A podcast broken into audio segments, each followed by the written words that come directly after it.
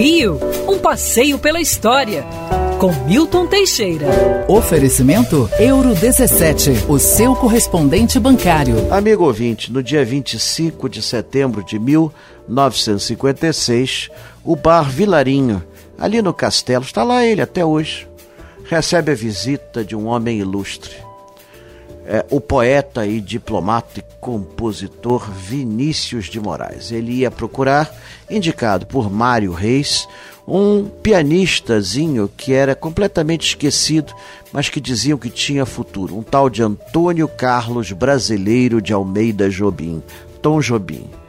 Encontrando Tom, logo se entenderam, a proposta era fazer a trilha sonora da peça teatral Orfeu da Conceição, que ia passar no Teatro Municipal com cenários de Oscar Niemeyer. É, o Tom topou a parceria e inocentemente perguntou: vai rolar um dinheirinho? Rolou, rolou, rolou. A peça foi um tremendo fracasso, mas a parceria perdurou. Na verdade, os dois foram literalmente os inventores da bossa nova, que junto com João Gilberto formaram a tríade sagrada da música brasileira do final dos anos 50.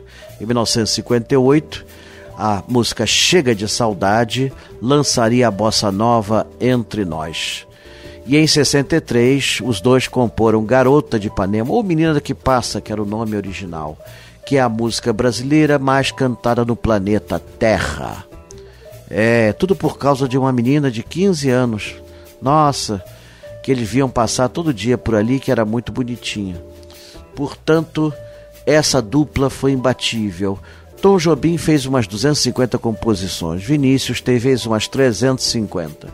Vinícius foi para o céu primeiro em 1980, Tom Jobim em 94, perto do Natal. Foi o pior Natal do Brasil.